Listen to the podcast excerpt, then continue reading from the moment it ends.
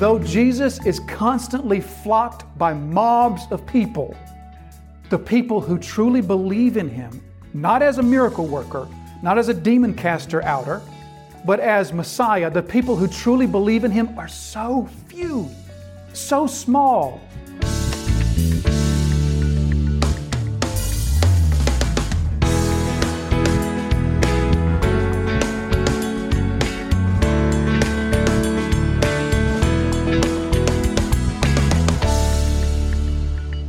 And he said, With what can we compare the kingdom of God? Or what parable shall we use for it? It is like a grain of mustard seed, which, when sown on the ground, is the smallest of all the seeds on earth. Yet when it is sown, it grows up and becomes larger than all the garden plants and puts out large branches so that the birds of the air can make nests in its shade. With many such parables, he spoke the word to them as they were able to hear it. He did not speak to them without a parable, but privately to his own disciples, he explained everything. I wonder if you might imagine with me that we travel back in time, somewhere around maybe 1,965, 70 years, something like that, back to a time in which the setting would be Rome, the city of Rome, the most glamorous, gorgeous, largest, powerful city that was on the earth at that time. Capital of the Empire of Rome, the most powerful empire, empire the world had seen to date. An empire that ruled all of the civilized world. The empire of, empire of Rome had no allies. It didn't need any allies. It only had subjects because it had conquered all of the civilized world, all of the known world. So imagine that we're back in Rome and imagine the setting is maybe the quarters or uh, the meeting room of a man by the name of Tiberius Augustus Caesar. Tiberius Augustus Caesar was the emperor of Rome at this time, and he, being the emperor of Rome, was the most powerful man in all the planet. He ruled over the most powerful kingdom the world had seen up until that time, and his every desire was the uh, duty of a thousand or more people, servants that, that waited on him for his food, for his clothes. They built his furniture. Every need that he had, every desire that he had was their command. And this man who rules the most powerful kingdom on the planet, who is waited on hand and foot, he's here meeting with some of his advisors from different parts of his empire. And they're reporting to him different things and different issues and problems that might be taking place in different corners of his empire. And then comes this one advisor and comes up with this really disconcerted look on his face, really concerned. And he comes in and he says, Oh, mighty Caesar, we have a problem. What is the problem? Well, the problem is that there are some people that are meeting. Oh, where are these people meeting? They're meeting in a place called Jerusalem, which is the capital of part of your empire known as Israel. Oh, don't know much about that, but what are these, what is, who are these people that are meeting? Are these some sorts of politicians or leaders or uh, community leaders or mighty warriors or generals of the army? Who are these people that are meeting? Oh, they're just regular people. Some are fishermen, some are farmers, some are housewives. They're just regular, ordinary people, but they're meeting together. Well, what are they meeting about? Well, oh Caesar, they are praying. They're meeting together to pray. And that's a problem. Yes, that's a problem. Well, who are they praying to? Who is this mighty God that they're praying to? Who is this warrior king of a God that they're praying to? Well, they're praying to a man whom we crucified. Oh, they're praying to someone who we crucified. Was it some sort of rebel, some insurrectionist, some great leader? No, he was the son of a Jewish carpenter. In fact, some say that he was the illegitimate son of a Jewish carpenter. Oh, and we crucified him. And they're praying to him, yes. And that's a problem. Yes, that's a big problem. Well, what's going to happen? What are they praying for? Or they're praying for a spirit, the spirit of this man whom we killed to come to them. Well, why are they praying for this? Well, they believe that he is still alive. And this is a problem. Yes, this is a big problem. So you can see in that just the contrast between this man Tiberius Caesar, the most powerful man on the planet, at the helm of the most powerful kingdom that the world knew. And this person who comes to him to say there is this small band of ordinary, regular people who are meeting together to pray. And this is something that we should be greatly concerned about. You can see the contrast between those. And especially if you fast forward maybe two centuries and you see that the Caesar, who is now in control of that same empire about two centuries later, a man by the name of Constantine, would openly and publicly worship the same man that this man, Tiberius Caesar, in our fictional story there, was so concerned about this group of, uh, or rather unconcerned about this group of people gathering together to pray to him. So that is a story that illustrates for us something of the parable before us, because the parable before us, this parable of the mustard seed and the bush that grows from it, we'll just cut to the chase and say that the point of this parable is simple. It's straightforward. It's easy to see. The point of the parable is humble, small, frail beginnings contrasted with great, mighty outcomes. That's the point of the parable. And Jesus illustrates it once again with yet another agricultural parable, which is his favorite type of parable. He tells parables about seeds and soils and plants and vineyards and crops. It's his favorite subject. But in this parable, we once again have now again a seed we have soil, we have a crop coming up, we have a harvest. But the point of this parable is not to tell us something about the soil of our heart, but the point of this parable is to contrast small beginnings with mighty, grandiose endings. So, with that being said, let's turn to the parable now, and let's just begin looking at this from verse 30. And Jesus said to them, with what can we compare the kingdom of God, or what parable shall we use for it? So Jesus starts this parable with a rhetorical question. A rhetorical question to his listeners, and we know the point of a rhetorical question when a speaker asks a rhetorical question. He's not necessarily wanting an answer. He's asking a question to invoke thought, to engage his listeners, to, to invite his listeners to engage with the direction that he or she may be going. The rhetorical question, Jesus isn't looking for an answer, but he's asking this in order to engage his listeners. You see, Jesus, once again, was not telling these parables just as a way of heaping judgment upon those who didn't believe and didn't yield. Jesus genuinely wants to reveal the Father. He genuinely wants to show the Father as best he can. So he's teaching in parables and he's engaging his audience, saying, What shall we compare the kingdom of God? So notice here the comparison. What shall we compare the kingdom of God? Remember our understanding of parables. What a parable is. A parable, once again, is a laying alongside an earthly reality beside a spiritual reality. We see the earthly reality, we understand the earthly reality, and a parable, think parallel, it lays alongside the spiritual reality, this earthly reality that we do see. And by comparison there, we understand something about the spiritual reality that we don't see. Something that says something like this, like this is that. This is like that in this particular way. And so, as we've noticed in the parable so far, that the best way to understand parables is to focus on the one clear, straightforward meaning. Other details in the parable can often lead us astray, not always. The, the details of the parable sometimes are important, but the main importance is to stay focused on the main point because the parable is laying alongside a spiritual reality, an earthly reality. And by nature, the earthly reality cannot explain in depth the spiritual reality that it's related to, but instead it explains one aspect. This is why Jesus' teaching in parables involved so many parables. Many parables will be told in order to, to teach the point. So he says, he makes this comparison to us. What shall we compare the kingdom of God? Notice there the divine authority of Jesus. Jesus takes upon himself the divine authority to teach us what the kingdom of God is like. That is saying to us that this man has the authority to tell us this is what the kingdom of God is like. To what shall we compare the kingdom of God, or what parable shall we use for it? Verse 31. Here's the parable. It is like a grain of mustard seed, which, when sown on the ground, is the smallest of all the seeds on earth.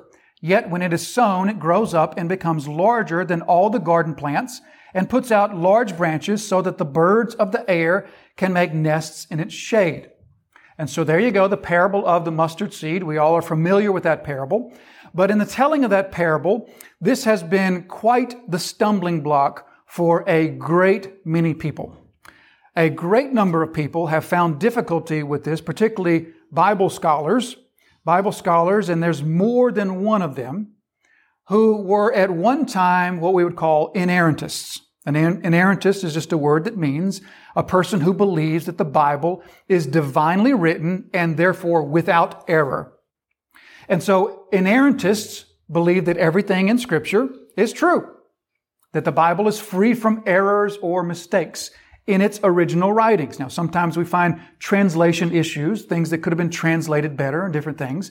But the Bible, as it was written in the original scriptures, is without error. That's what's called an inerrantist. And many inerrantists, more than one, have found a great deal of problem with this very parable. In fact, more than one biblical scholar who has at one time confessed to be an evangelical Christian and an inerrantist has cited this parable as the parable that caused them to cease believing that the scriptures were without error.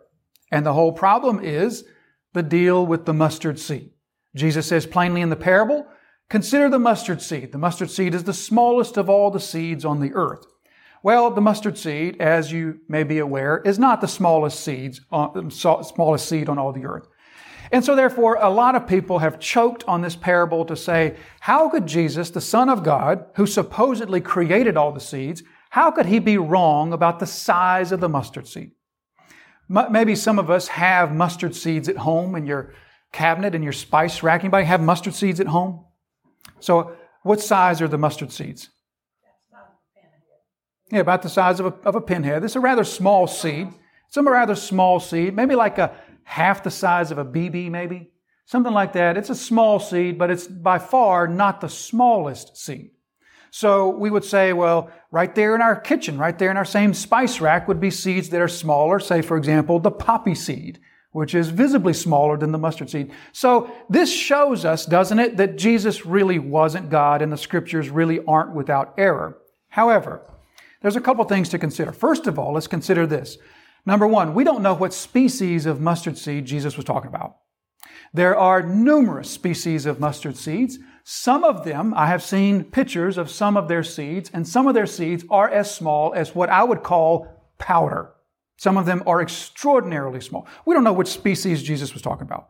But let's uh, set that aside for just a moment and just really at its face value, this whole idea that Jesus is wrong about the size of the mustard seed really just falls apart when we just simply refuse to, listen to this carefully, refuse to hold the words of this parable to a standard of words that's different from the standard of any other way that we use words.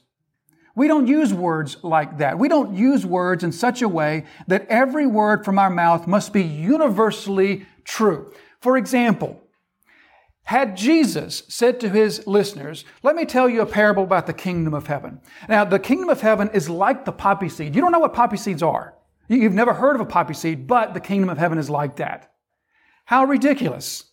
The mustard seed was the smallest garden seed that the people that he was speaking to knew of. And that's the whole point. For Jesus to have said, the kingdom of heaven is like this tiny minuscule seed that grows in Asia. You've never heard of it, but that's what it's like. That would be absurd. Jesus is relating to people in a way that they will understand, and he's referencing the smallest seed that they know of. Furthermore, the mustard seed was a well-known axiomatic parable. The rabbis used it to describe something that's small and then smaller and then the smallest, it would be a common phrase to say it was mustard seed small. That was common in the culture, common in Jesus' day. Jesus is using a common saying to describe the smallness of something. So it's utterly ridiculous for someone to say that causes me to no longer believe that Jesus could be God or that the scriptures are free from error. Jesus is using words just like we use words which is to say to communicate a meaning in a way that somebody will understand. If I want to drive from here to the north side of Elkin and I hit a whole lot of red lights, I might say, you know, every single light between here and there was red. I don't mean, and you don't understand me to mean every single stoplight in the whole town was red. What I mean is, they all seem to be red. And that's just the way that we use words and phrases. Jesus is communicating in a way that they'll understand. The smallest seed, he says, is the seed of the mustard plant. Verse 32, yet when it is sown, it grows up and becomes larger than all the, notice there, garden plants. Jesus is not comparing it to a tree. He's not comparing it to a, a cedar tree or a cedar of Lebanon or something like that. He's comparing it to the garden plants. And in fact, the mustard uh, bush is the largest of the garden plants that would have been native to that area. A garden plant, the mustard seed would have grown to a normal size of about the height of a man. Sometimes they would grow, uh, we're told, to the height of maybe 10 feet or a little bit more. So that would clearly make it the largest of garden plants. We all know the size of typical garden plants. Garden plants don't usually grow taller than a person, but a mustard seed can. So he says this is the, it's the smallest seed that grows into the largest of the garden plants, and it puts out large branches so that the birds of the air can make nests in its shade. So Jesus' point is the, the difference in size, the transformation that takes place from this tiny seed to this large plant and is using descriptive phrases to describe the largeness of the bush that it grows into. He describes the, the uh, branches that are put out and the birds that nest in the branches and everything. And so his point here is this transformation that takes place from the seed to the bush. It's much like we might describe a radical transformation in terms of the caterpillar, caterpillar to a butterfly sort of thing. Jesus is not using a caterpillar to a butterfly, but is using something that his hearers would be well aware of, the size of this mustard seed compared to the size of the bush that results from it. So he says that it grows so large that it's big enough, it puts out these branches, and the birds of the air make nests in its shade. So he's referencing here, as we already know, he's talking about the kingdom of God, because he says he is. The kingdom of God is like a mustard seed that grows into this big bush. So the kingdom of God grows large enough, these birds nest in its branches and find shade under its branches. Some people read that and they find a connection there to some instances in the Old Testament when some Old Testament prophets would use the metaphor or the imagery of birds, particular birds making a nest in a large tree. And that was used to communicate the idea of the Gentiles coming into the people of God. Ezekiel uses this. Daniel uses this. If you want to look down in your uh, sermon notes to Ezekiel 17, we see one of the references here, verse 23. On the mountain height of Israel, I, God, will plant it that it may bear branches and produce fruit and become a noble cedar. And under it will dwell every kind of bird. In the shade of its branches, birds of every sort will nest. Happens again in Ezekiel 31. Happens also in, you remember Nebuchadnezzar's dream? We, we studied the first six chapters of Daniel, and we talked about Nebuchadnezzar's dream. You remember his, his vision of the big tree and the birds that nest in the tree. So oftentimes, it's an imagery that's used in the Old Testament to describe the coming in of Gentiles into the people of God. So some people see a connection there, and they see that Jesus is describing this kingdom of God that grows to such a, a, degree that even the Gentiles now are coming and finding shade and nesting in its branches. And that may be what Jesus was thinking of. However, if it is, it's at best a side point. The main point the main focus, the main thing that Jesus is trying to say is this d- transformation between a tiny seed to the largeness of the bush that it grows into. And so the, the birds come and they, they make these nests in its shade. And then verse 33, and with many such parables, he spoke the word to them. As we've said before, Jesus, in order to teach with parables, he used many, many parables in sequence. As we've seen even in chapter four here, there's been some five or six parables in a row, depending on how you divide them up. These parables that, that come along beside one another. And one parable works in conjunction with another parable, works in conjunction with another parable, as we reminded ourselves in the introduction there, how all these parables work together to help the listener to understand Jesus' spiritual point. And so Mark says here, with many such parables. Jesus taught with many, many parables. Probably in his ministry, he told hundreds of parables in such a way that in order to understand Jesus' teaching, this, this wasn't the kind of thing that you could just sort of drop in. You'd, you'd see Jesus with some people gathered around him in the temple courtyard. You drop in and listen for 10 or 15 minutes, catch a couple parables, and then go on your way, having thought that you understood what Jesus was saying. It didn't work like that. In order to follow Jesus, you needed to listen to all of his parables, how they all worked together and how they taught against one another. And so with many such parables, he spoke the word to them as they were able to hear it. Once again, there we are, given this idea of ability and hearing. As you are able to hear it. So the theme of chapter 4, as we've seen before, is those who have ears, let them hear. If you have ears to hear, then hear this. That, by the way, is the 10th time in Mark chapter 4 that we have seen an emphasis on hearing. So I think that Mark wants us to get the point. Jesus is serious about hearing what he says. So for the 10th time, as they were able to hear it, if you were given the spiritual ability to hear this as they were able to hear it, they heard it. Verse 34, he did not speak to them without parable, a parable, but privately to his own disciples, he explained everything.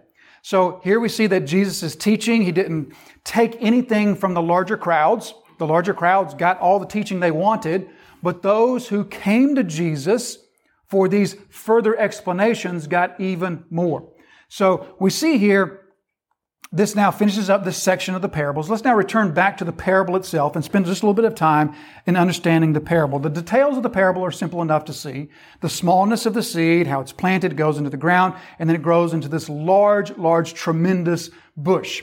And that's the whole point that Jesus wants to get across. The kingdom of God is like that. The kingdom of God is such a kingdom that starts in the most small, humble fashion, but then grows into the largest bush imaginable. So this reminds us of a theme that the scriptures have consistently throughout the entirety of the scriptures, and that's the theme of the small beginnings, the humble beginnings of the kingdom of God. In your sermon notes, there's a number of references here. We won't go through each of them. You can read them on your own, but just make note of the first one there. Psalm 118. The stone that the builders rejected has become the chief cornerstone. That's a verse that's repeated numerous times in the New Testament. You can see some other references there as well. There's many other places that the Old Testament just communicates to us this idea of the small, humble, almost frail in appearance, subject to failure. It might seem like just a small, humble beginnings. The stone the builders rejected. That's what God has chosen to have as the chief cornerstone. So we see the biblical narrative is one that teaches us of the smallness of the beginning of the kingdom. But in, uh, in addition to that, we also see just this overarching narrative that takes place throughout the Old Testament.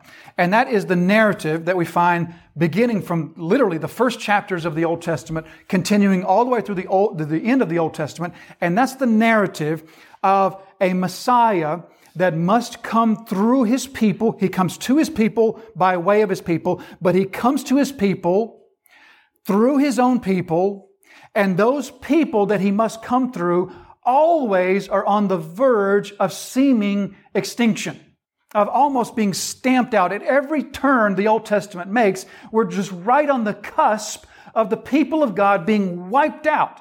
It begins from the very beginning when we have, of course, Adam and Eve, and then the two sons that they have, Abel and Cain. One is the godly line, one is the ungodly line. And what's the first thing that happens?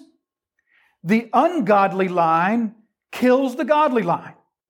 And so there, right out of the gate, we're faced with this seeming disaster that the godly line of God's people has been murdered by the ungodly line. Well, then God raises up Seth. And then, of course, we have the flood narrative where there is just one family among all the evil families of the earth that God saves.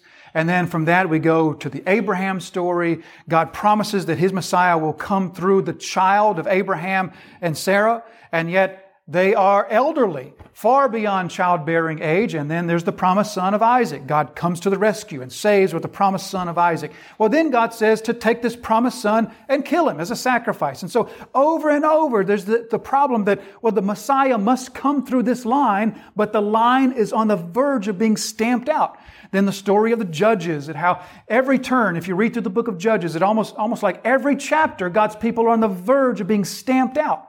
Or then you come to, or maybe the narratives of, of David, King David, how the Messiah must come from the line of King David, but then David is being hunted down by Saul and on the, uh, in danger of being killed. And then there's the whole interaction of the battle between David and Goliath. And remember how that was all portrayed for us? David says, Far be it for this uncircumcised Philistine to curse the army of the living God. Who does he think he is? And then David says, Tell you what, we'll fight one on one, and the, if you win, we're your slaves. And there you go, right there. If David loses that battle, the people of God are enslaved to the Philistines. Over and over again, you can hardly turn three or four pages of your Old Testament without coming across this narrative, this storyline that the people of God must be the way that Messiah comes, yet the people of God are always on the brink of being stamped out, but God saves them every time. But then we turn to the New Testament and we see that the New Testament picks up this theme and even accelerates this theme because in the New Testament we see the beginnings of the kingdom of God also to have just such small, humble type beginnings. Think with me of, well, you might know the first disciple that Jesus called to follow. You might know who the first one was. There's a little Bible trivia for you. Andrew. Andrew and then his brother John. So imagine being Andrew. Imagine did you get it wrong? Imagine being the first one that's called to follow Jesus and just the smallness of that. Here's one man and then his brother. And so this small, tiny beginnings from how it begins. And then we see that even throughout the ministry of Jesus, we, we just have this impression that although the crowds are so large, that the true followers of Jesus are always so small. Don't you really get that impression? Think of John the Baptizer as he's in prison, and you can just hear the discouragement in his voice when he says, Send a message and say, Are you really the one that we've been waiting for? Can you just hear the, the almost despair to say, You know, this kingdom of God thing, it just doesn't seem to be taken off. Here I am in prison, and it just doesn't. Are you really the one? Or think in Luke chapter 12 when they asked Jesus, Are those who will be saved to be few? Can you hear in that question the implication that, you know, Jesus, there's really very few of us? Or John 6, when we're told that many who were following him stopped following him there. You see, there's this paradox. And the paradox is plain and loud and clear in Mark's gospel. And the paradox is this Though Jesus is constantly flocked by mobs of people, the people who truly believe in him, not as a miracle worker, not as a demon caster outer, but as Messiah, the people who truly believe in him are so few, so small, just almost on the verge of being no one at all. And that's the theme that continues throughout. And this is what Jesus is describing in his parable.